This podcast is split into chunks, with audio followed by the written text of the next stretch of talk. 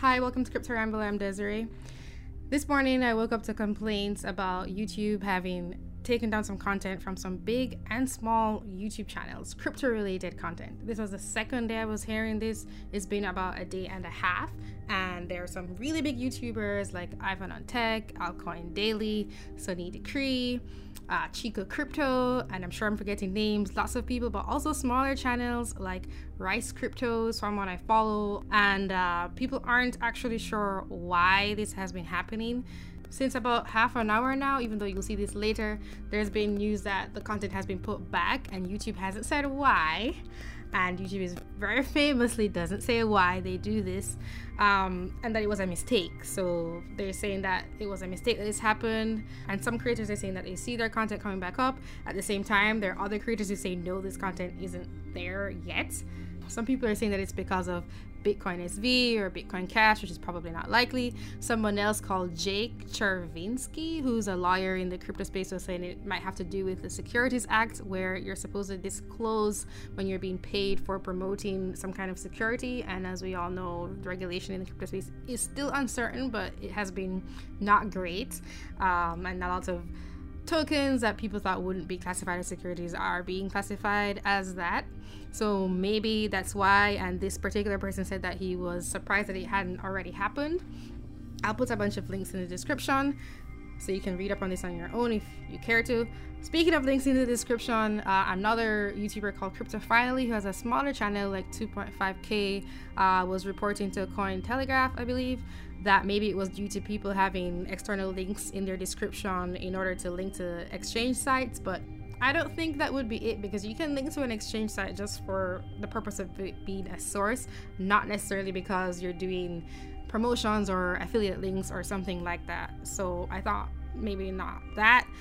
And thinking about this more, I do think that crypto content would be very profitable for YouTube, and YouTube is trying very hard to make everything sustainable for itself because YouTube currently Google kind of covers for YouTube uh, ever since it was bought out a long time ago.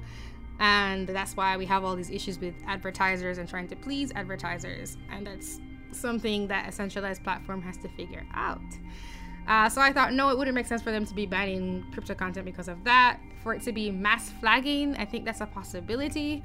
At the end of the day, though, we don't know why. I don't think we're going to find out why based on the past history of censorship. I care a lot about censorship, and YouTube does this kind of stuff a lot. And it's not just about video sharing platforms, but just huge tech companies that we've come to rely on because they provide they, because they provide such valuable service to us, where we can communicate with each other.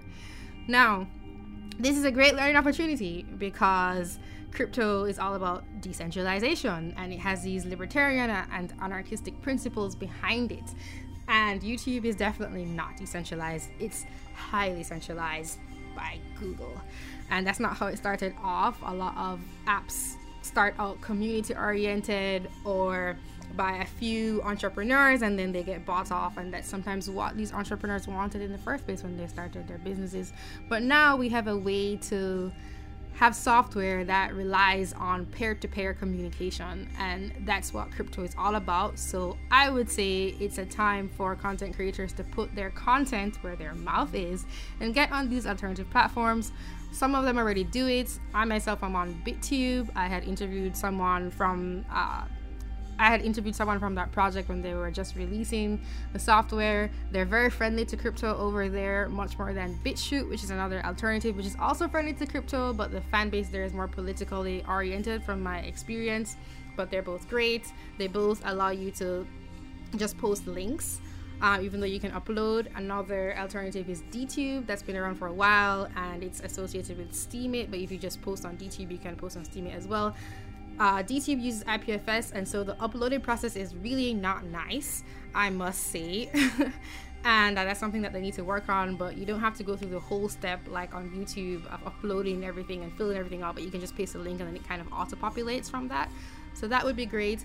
Um, another alternative is Library, LBRY. I haven't actually used it, I downloaded the app on my computer like last year, but I just never got around to it because it is a hassle syndicating all of this content. But even though it's a hassle, it will be really great for content creators to start bringing users, their fan bases over and using these platforms because that will help them to grow.